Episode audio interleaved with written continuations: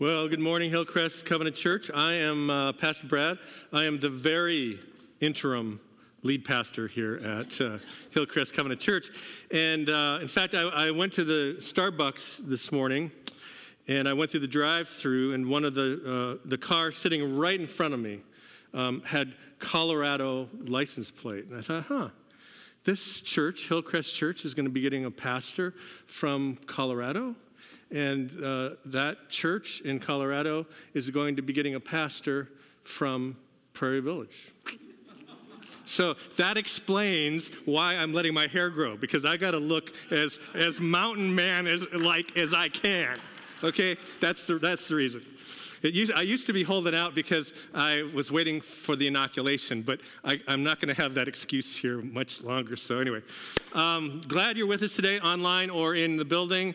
Um, this is Palm Sunday, as you've already perhaps gathered, which is a significant uh, day in the, in the life and the rhythm of the Christian church. And I'm going to be um, reading for you a couple of passages from Scripture.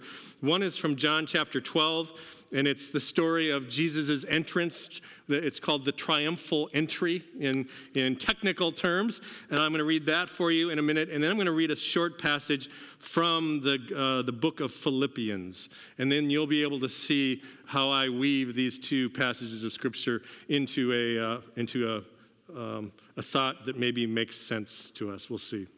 So, John chapter 12, 12 through 20. It goes like this The next day, the great crowd had come for the festival, heard that Jesus was on his way to Jerusalem. They took palm branches and they went out to meet him, shouting, Hosanna! Hosanna! Uh, blessed is he who comes in the name of the Lord. Blessed is the King of Israel. Jesus found a young donkey and he sat on it, and as it is written, uh, Do not be afraid, daughter of Zion. See, your king is coming, seated on the donkey's colt. At first, his disciples did not understand this. After, only after Jesus was glorified that they realized that these things had been written about him and about these things which had been done to him.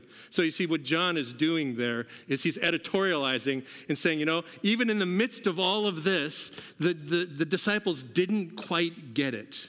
Okay, so just put that aside for a moment, and you'll probably hear, uh, hear me say that again in a minute.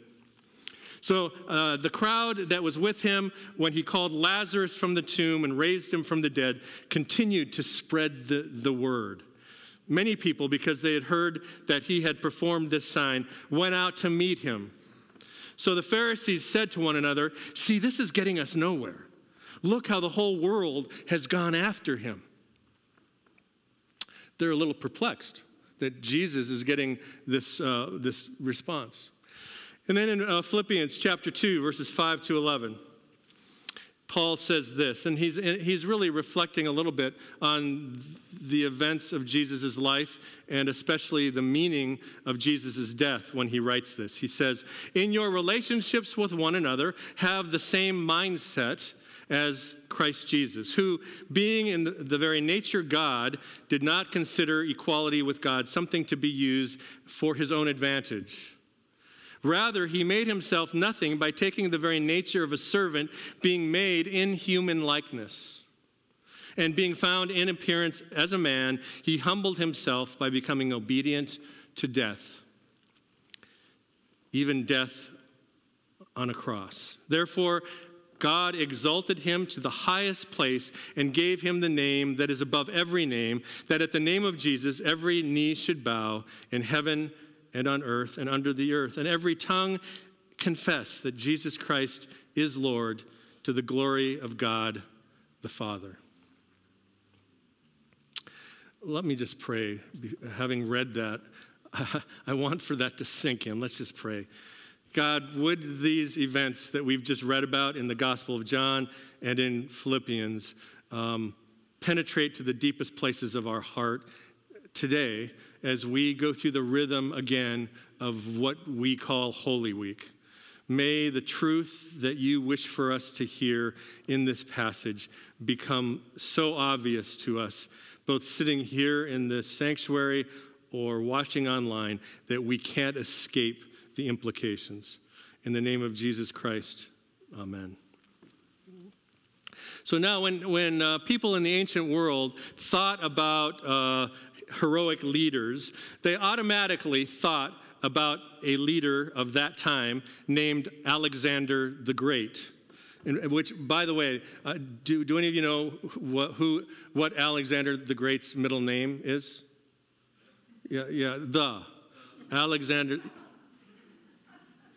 Like you could use you could use that with your kids, and they, and they would actually laugh at that. You know, uh, a, a, uh, a, few years ago, one of, one of my sons said to me, he, he said, Dad, did you really think that you were that funny when you made jokes, stupid jokes and stuff? And I said, Well, yeah. And he goes, Dad, you really weren't. So, anyway.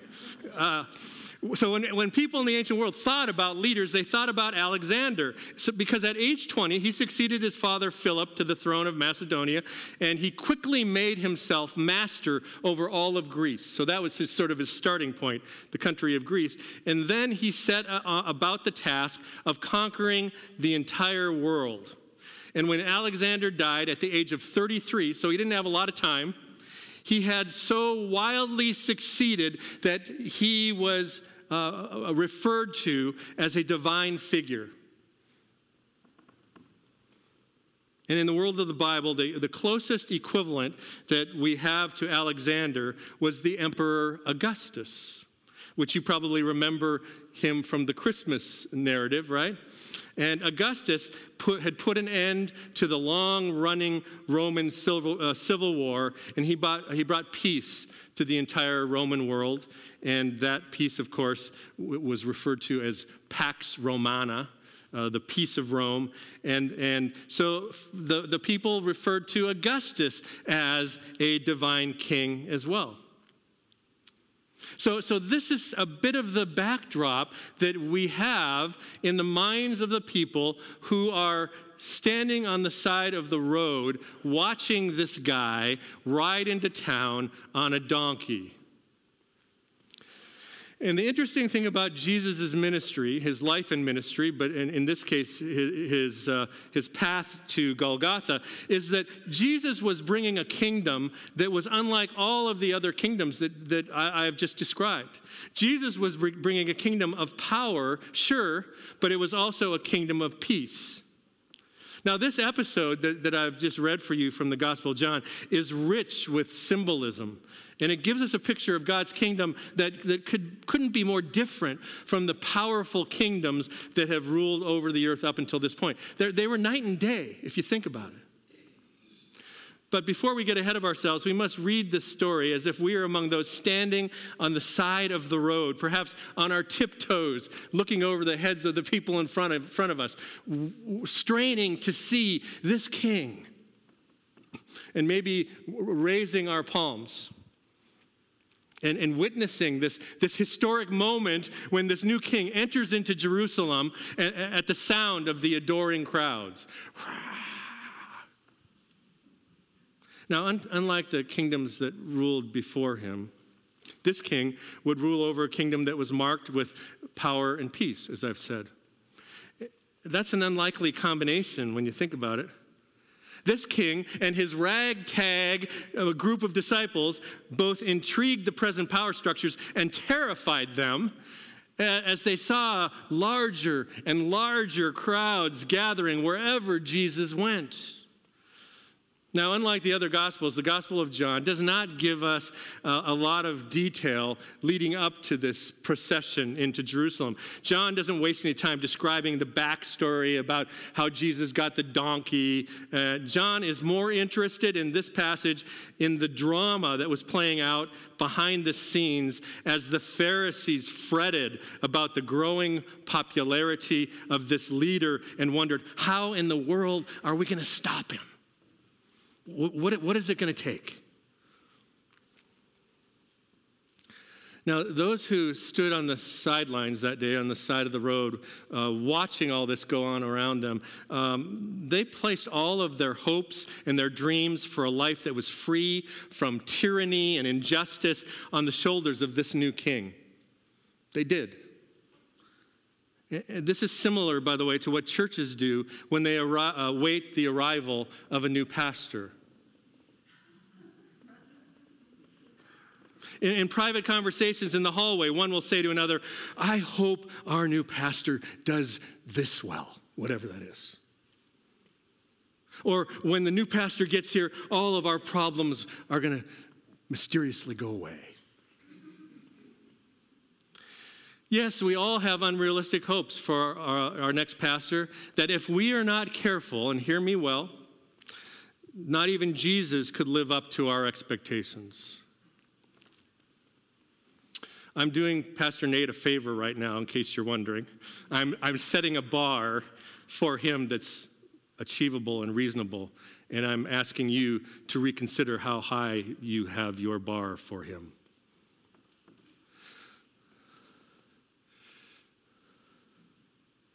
You know, um, Brad's been a, a, good pastor. We're really glad that he's been here. But, but you know, he didn't do this very well. Or, you know, he, he said this and it kind of made me mad. And, you know, fill in the blank. Feel free. But Nate Powell, he, he's going to come. He's going to come riding on his white horse and he will make all things great again. Be careful, folks. Be careful. So, on the side of the road that day, on the side of the road, Jesus rode into town. There were hopes and there were dreams that each and every person brought with them as they strained to catch a glimpse of this new king. And this king was a different kind of king with a different kind of agenda in the midst of all of the hoopla, in, their obvious enthusiasm for the arrival of this, of this new king, people didn't notice that there was something unusual about him. He, he wasn't riding into town brandishing his ceremonial sword on a big white steed like most uh, victorious leaders would. Instead, he rode into town on a donkey, a, a work animal. Instead of leading his victorious army carrying his spoils of victory, this king was accompanied by a dozen or so men from rural Galilee. They, they were country folks. They, they talked funny, they dressed a little funny. And as they followed this king into Jerusalem, where he would be inaugurating his kingdom, they thought, the starstruck disciples looked around at the crowd and they probably wondered to themselves, could this be what we've always been waiting for?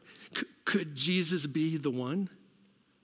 Now, aside from, some, from the obvious contrast that John is using to help define Jesus' kingdom differently from the, the other kind of kingdoms that I've already described, the picture that John paints for us of Jesus and his band of disciples is, is almost comical if you think about it.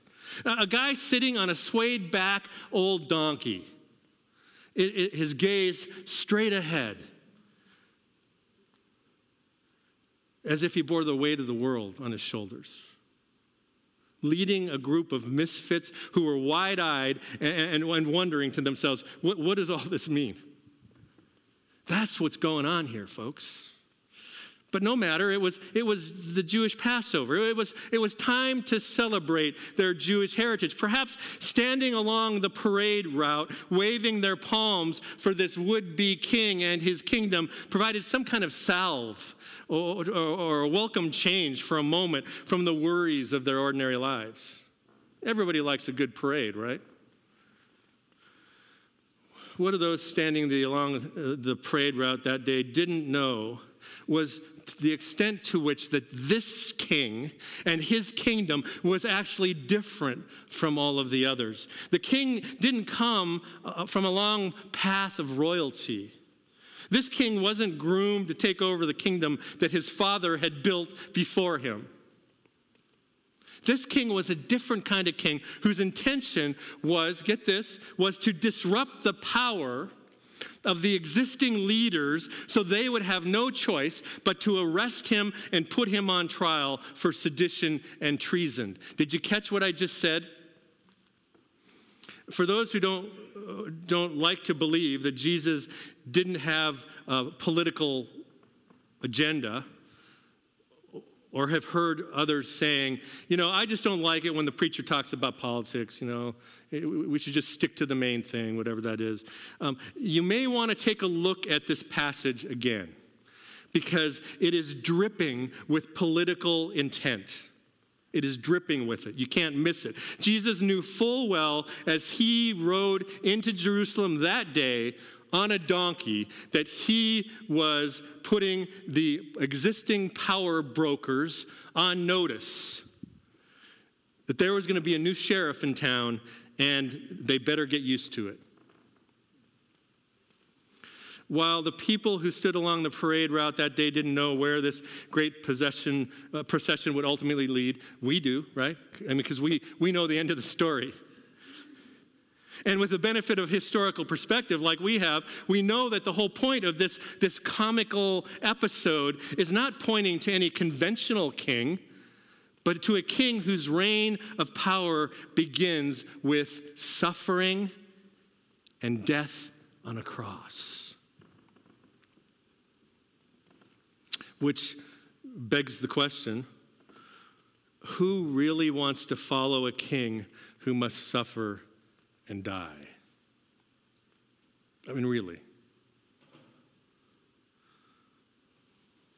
We don't even like following sports teams that don't win. Why would we follow a king like this? So there's the story that we all know and that um, kind of kicks off Holy Week for us. And then Paul comes along in the, in the book of Philippians and he frames this story for us, um, having had the benefit of knowing the story himself. And he interprets some of the, the events of the final week of Jesus' life and, and some of the themes of Jesus' ministry um, in this passage that I read for you a moment ago from Philippians. And here in this little letter to the Philippian church, Paul includes a hymn, a poem of sorts, that represents the character of Jesus' kingdom and ministry through the lens of the final events of Jesus' life, through the lens of this Holy Week, if you will. This king and kingdom was not a kingdom based on military victory or political power. Paul writes, This kingdom is based on something that you would never hear connected with the rule of a king in a million years. It's something called kenosis. And kenosis is the idea that we empty ourselves. We relinquish something. We give our away control rather than grab control. That's what the character of this kingdom is like. This is what Paul says at, um, at, in, in Philippians 2. This is how you should think among yourselves with the mind that you have because you belong to the Messiah Jesus, who, though in God's form, did not regard his equality with God as something that he ought to exploit.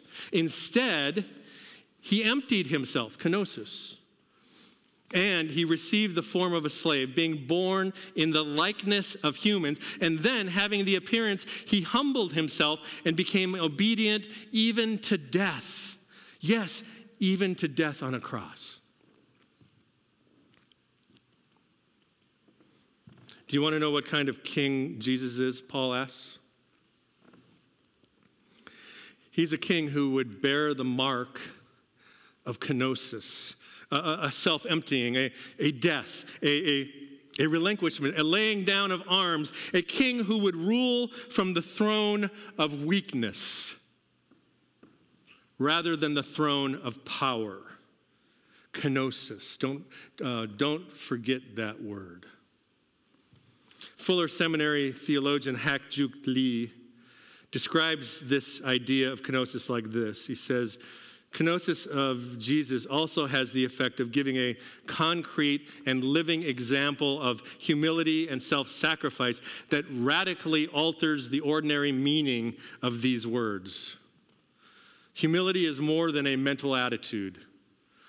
It takes action by the conscious replacement of self serving with serving others and sharing one's entire life to the benefit of others. The mark of Jesus' kingdom, folks, the mark of Jesus' kingdom, to put it simply, is a kingdom where all of the characteristics that you would ordinarily identify as part of kingly rule are set aside. The mark of Jesus' kingdom is a kingdom where, in some strange and wonderful way, his humility and his sacrifice leads to the recognition that Jesus is indeed king. beyond all other kings. And as a result of Jesus' self emptying, which is what? Kenosis. Yeah, there you go. Jesus is able to fill, excuse me, God is able to fill Jesus with all of the kingly uh, uh, acclaim that he deserves. And as a result of Jesus' descent into emptiness, there is room for God to exalt Jesus to the status that befits his kingly stature. That is the key to this moment that we have to understand. Paul says that God greatly exalted him. And to him in his favor has given the name which is over all names, that now at the name of Jesus, every knee under heaven shall bow on earth and to under the earth, and every tongue shall confess that Jesus the Messiah is Lord to glory of God the Father. That's, I mean, Paul is almost waxing eloquent here, trying to describe the implications of this kenotic event, if you will. So, so what are we supposed to do with this amazing story uh, of a king riding into Jerusalem on a donkey while his disciples looked on in utter astonishment and maybe even a little bewilderment? You see, the temptation that we face is the same temptation that the disciples and onlookers faced this day when Jesus rode into Jerusalem on the donkey. It's, we have the same temptation. Our temptation is to project onto Jesus all of our hopes and dreams for a future king and kingdom that fulfills all of our expectations.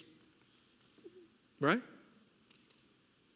The temptation is to fill up all of our empty spaces of our lives with activities that appear to be important. Bible studies, small groups, and, and these are all good things. Don't misunderstand me. Listen to Christian music, go to Christian concerts all these objects of our affection and distractions so that we don't have to deal with our own emptiness.